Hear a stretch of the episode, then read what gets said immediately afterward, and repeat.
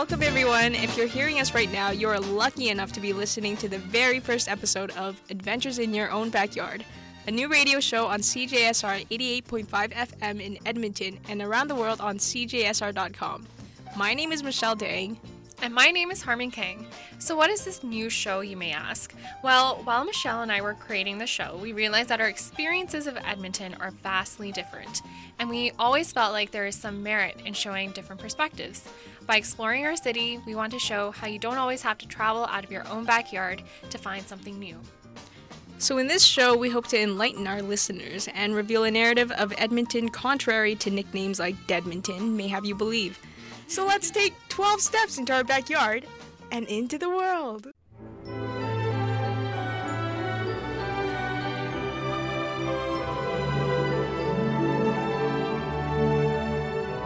So, what do we have on the show today, Harmon? Well, my fellow backyardigans, today on the show we're diving into the deep end. Our very first guest is a queer icon that both Michelle and I look up to, none other than the author, the academic, the artist, the triple A threat, Vivek Shraya. She has received honors from the CBC's Canada Reads and is an assistant professor at the Creative Writing Center from the University of Calgary. Her most recent book, I'm Afraid of Men, received praise from Vanity Fair for being cultural rocket fuel.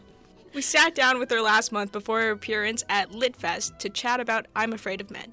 Sadly, Litfest is already over, but she will be back in town on November 20th for Trans Day of Remembrance at the U of A.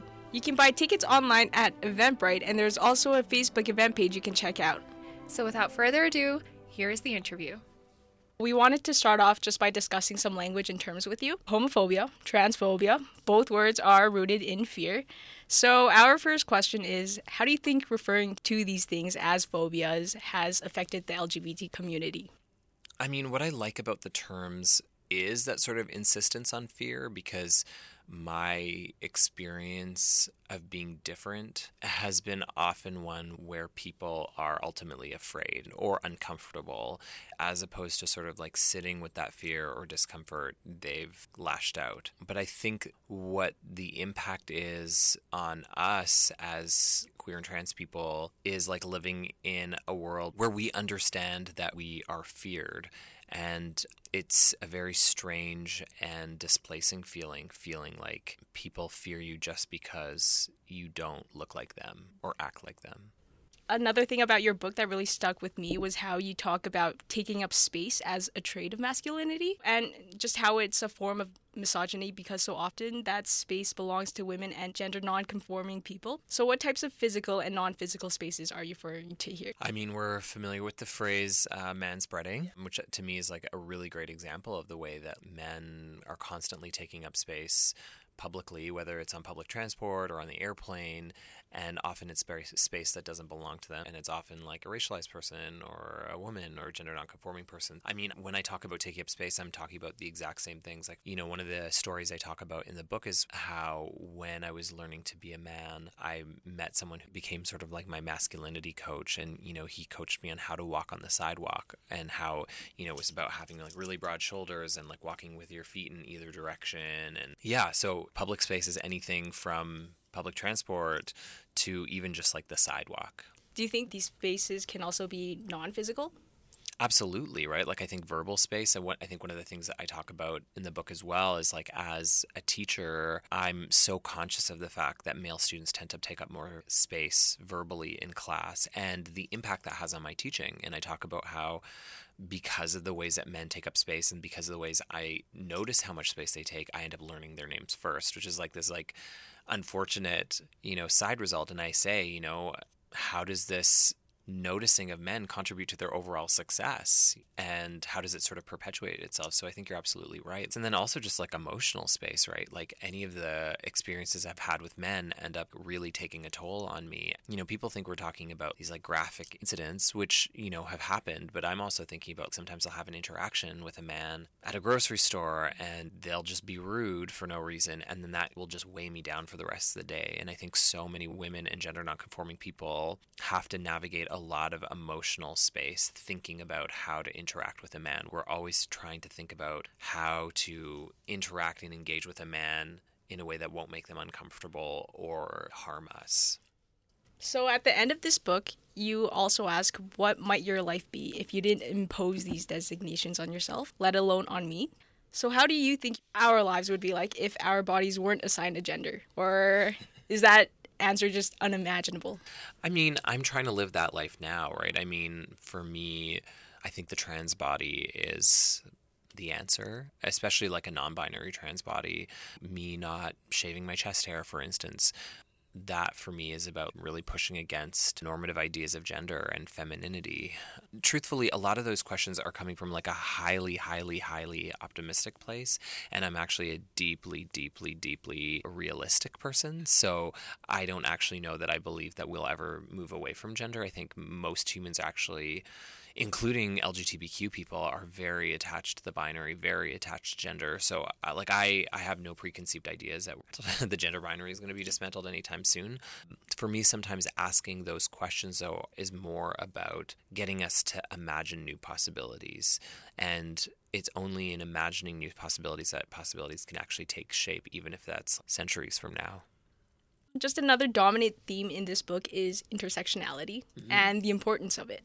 So I think you rightfully critique the prevalence of racism, misogyny, and transphobia in the LGBTQ community. So I just wanted to ask you, why do you think that this has been so overlooked and even accepted, I guess?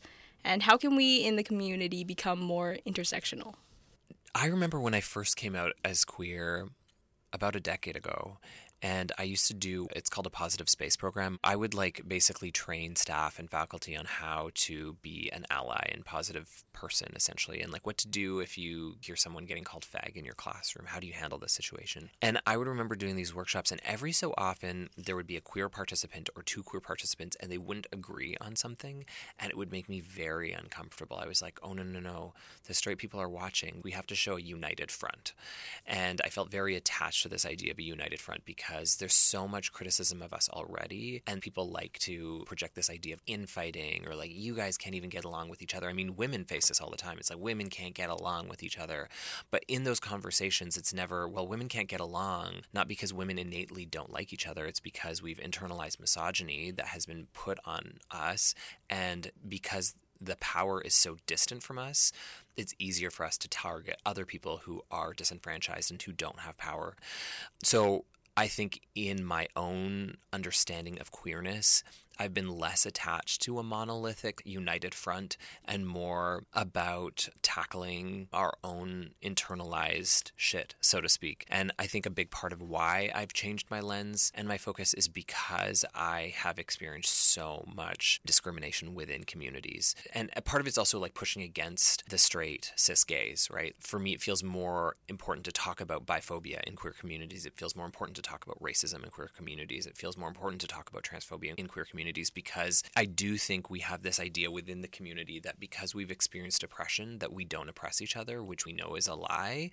Again, it's always easy to be angry at the oppressor or be angry at straight people or cis people. But truthfully, a lot of the hurt and pain that has been caused in my life has been people in my own communities. And so I think it's just as important to have those conversations, if not more, to also talk about the ways that, you know, just because you're a marginalized person doesn't mean you didn't grow up being beaten down with the same sort of systems of oppression that taught you to hate people who are like you or slightly different than you. So, yeah, I think part of why these conversations don't tend to happen a lot publicly sometimes is because there is this sort of like fear of showing a divided community. And I think also we do sometimes think we're superior in our attitudes. To what extent has racism, misogyny, and transphobia in the LGBT community affected your own behavior? And have you ever had to consciously think about your actions and take a step back to correct them?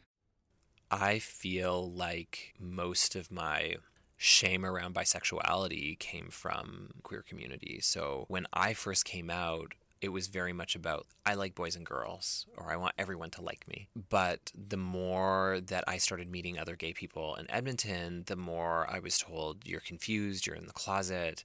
And, you know, even having a relationship with a woman, I was seen as a joke. So even though I still tried to maintain my truth by having relationships that were criticized by the community, the criticism of the community wounded me. And the funny thing about it is that as a community, you know, we supposedly fought for the right to love who we want to. And yet, as soon as you love someone who doesn't look the way that gay people think you should be loving, they jump on your back too. And I think I was just so perplexed by this. I'm like, why am I experiencing so much of this within my own community? So, yeah, I definitely modified the person I was to please my own communities, where I think for the longest time, I felt like the love of my life was also my greatest secret. It's something I had so much shame around because I felt like gay people were constantly going to criticize me. And so when I would meet another gay person, it would take me months or weeks to like tell them I was in a relationship with another woman because I didn't want to lose their friendship and I didn't want to lose their respect. But you know what's really funny now is like I'm dating a white man and it's the same thing all over again, but like from a racialized lens. So like now brown people feel like I hate myself and like I've given up on my community and like I don't care enough about my racial politics, which is also really painful, right? Like it's also really painful now coming from like brown people to feel like I'm not brown enough for them or I, am not a worthy role model because I'm dating a white person. But like the difference is now I'm in my 30s, I'm grown. And so my perspective is a little bit different. The one thing that I've really had to learn in life is that you can try to change who you are to make people happy, whether that's the oppressor or whether that's people in your community. But if it's at a cost to your own happiness, that's its own kind of purgatory. And at this point in my life, no thank you.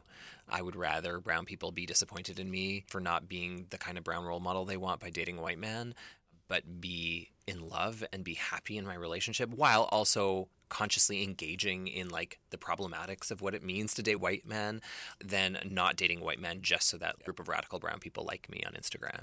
What steps have you taken to give your voice more power within the LGBT community?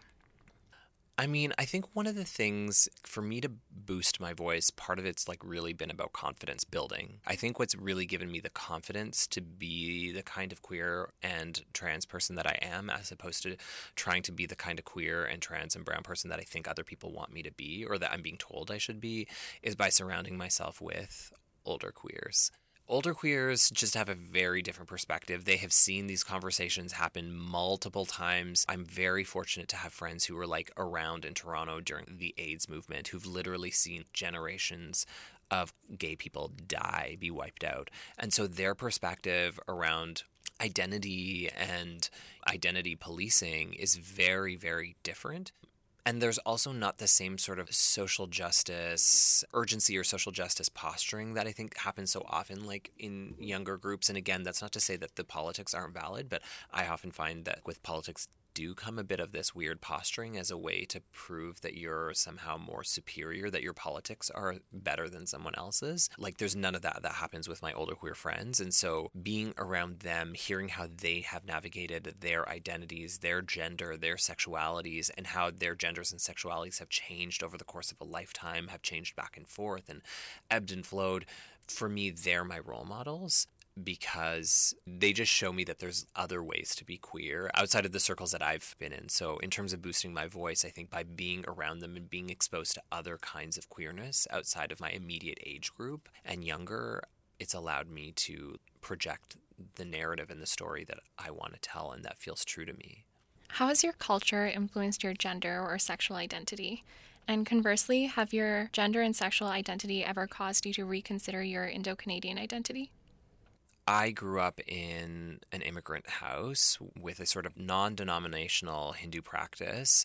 And in the absence of queer role models in Edmonton in the 80s and 90s, a lot of male Hindu gods ended up being some of my first role models because of the ways that Hindu masculinity and Indian masculinity is very different than North American masculinity. A boy being a flute player surrounded by women and likes to wear jewelry and flowers in his hair isn't seen as queer, but is seen as God. So for me, it was like, oh, I understand what's happening here. This gender that's happening in my religious context, this is me. I see this, I understand this. And even in terms of communicating transness to my parents, the way I came out to them we don't use words like transgender. That wouldn't really make sense to them. The way I talked about it to my mom was like, I'm in a new chapter in my life where I want to honor my feminine spirit. I want to honor my inner goddess. And I feel like I was trying to speak to her in a parameter that she understood. And by like sort of conjuring goddess lingo, religious lingo, I feel like she kind of gets it.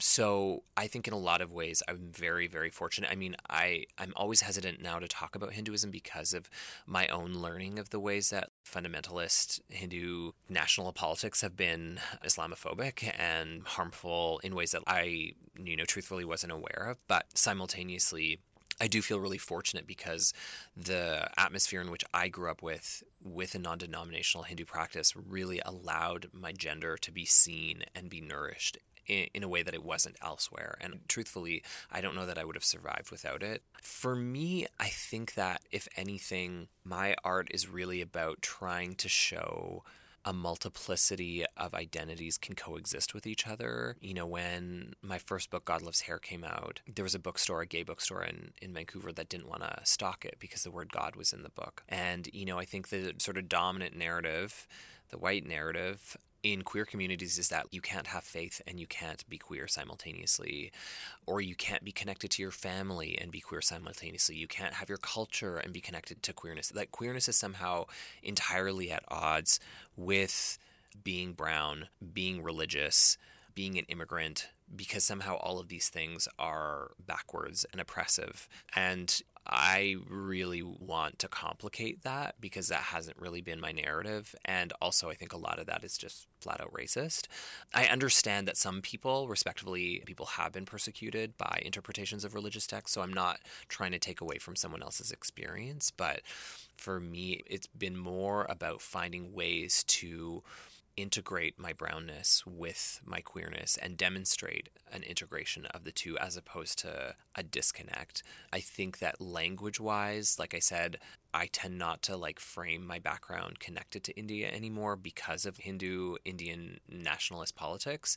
So I've leaned really hard into the word brown. Brown's probably what I would use more than South Asian because again, South Asian is like geographically based and also my understanding of the history of the word is that it was created by the Canadian government as a classification. And so it feels weird to just sort of take on a word that we didn't create. But the choice to push into brown is less about being at odds or in conflict with my sexuality and gender, and more with being in conflict with what I'm learning about India as a country. So recently, the Indian Supreme Court removed Section 377 from the Indian oh, Constitution, and there were subsequent reactions from Western and Eastern media on whether this reflects progress in Indian society. Some say that this is progress for contemporary conservative Indian society, whereas others say that India has always been aware of LGBTQ issues through scriptures like the Kama Sutra and like citing other examples as well. So, considering this, what differences have you encountered between Eastern and Western narratives of LGBT experiences? I mean, I think in Canada we see ourselves as like very accepting, very open minded, which it's not that we're not, but acceptance is also complicated. And who acceptance is for? Can a white gay man growing up in Toronto have the support and acceptance of his friends and family? Yeah, probably. And by acceptance, can you know he bring his partner home for Thanksgiving? Can there be pride flags around the house? I've seen this kind of white acceptance. But for me, I have had to like reimagine what acceptance looks like as a brown person, whether it is talking about transness through a lens of religion to my parents. And again, my parents are still not using my pronouns, but like I had my makeup done in the kitchen this morning and it wasn't a thing at all to my parents. You know, it's really complicated. And at the end of the day, I would still choose to have the complexity of the relationship I have with my parents over a kind of white acceptance because, in my case, I feel like my parents have really grown with me and the work that they're doing is really about trying to challenge their own beliefs and attitudes as opposed to trying to frame themselves as good parents. I also feel very defensive about the ways that we tend to, here in the West, frame the lack of acceptance and homophobia in other parts of the world. Because, again, I think that a lot of that is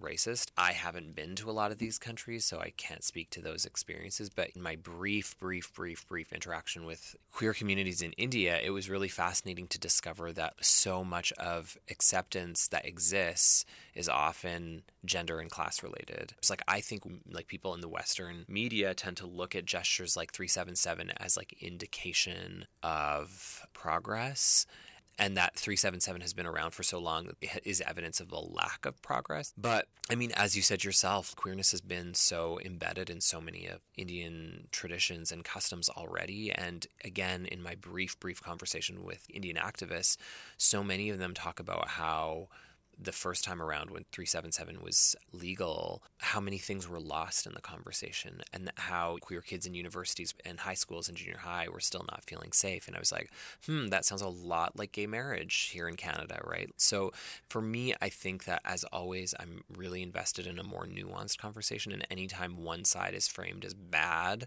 and one side is framed as good, especially when the good side tends to be white, you know, I tend to get pretty critical about that. But anyways. You have a new project coming out soon, Death Threat.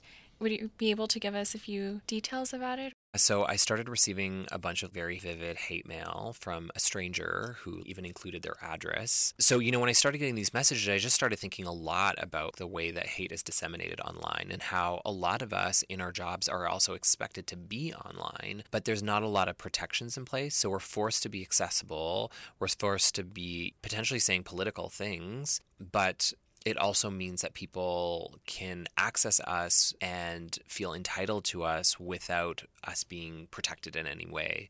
I was also really haunted because he used like Sanskrit lettering in the messages and also referred to my mom a couple times. The conjuring of family and religion and culture in the messages made them even more haunting. They were also very poetically written. You know, he talked about, I'm paraphrasing, but something like, Today I went into the woods and I chanted your name, hoping you would die like it was very visual and so like of course my art brain started running and i had been reading comic books for the past couple years just really trying to understand the genre because one of my friends is a, an illustrator and a comic artist and it's a genre i don't know a lot about but one of the things i've fallen in love with about comics is the ways that there's so much room for like dark humor and for things to get just very wacky and so i think it was like simultaneously getting these messages it's sinking in imagining what this person was saying in the letters, like literally picturing it, that I was like, oh, comic book. This is a comic book. So Death Threat is a comic book that's coming out next year. It'll feature illustrations of all the death threats, but then also like their responses. I want it to be a very meta narrative. I remember calling my parents to talk to them about it. I called them because this person kept referring to my mom. So I was just kind of nervous, like, because you don't know who these people are, right? So I'm like, have they contacted my parents? And my dad got on speakerphone and he's like, just so you know, it's probably one of your friends. And I was like, thanks, dad. That's what you want to hear. So I'm like imagining a scene in the comic book where like I'm having this conversation with my dad or my character is. And then like I go on Facebook and I try and like figure out who didn't like the last photo of mine on Instagram. And it's like, that's the person, you know? Thank you so much. Thanks for having me. Oh my God. Thank you.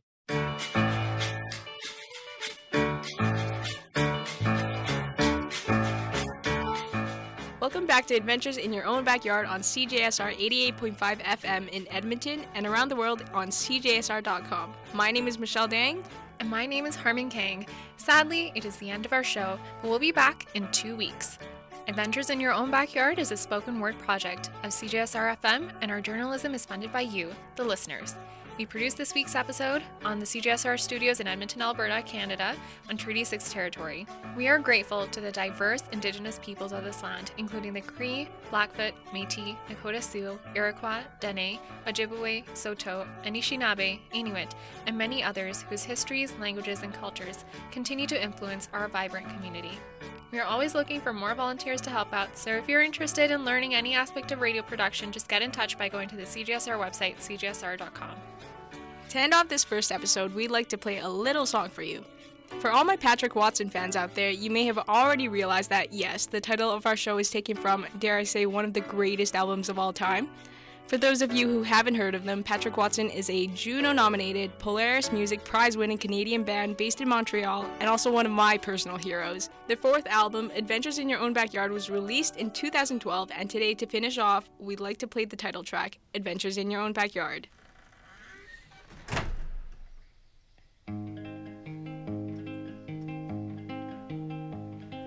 Twelve steps in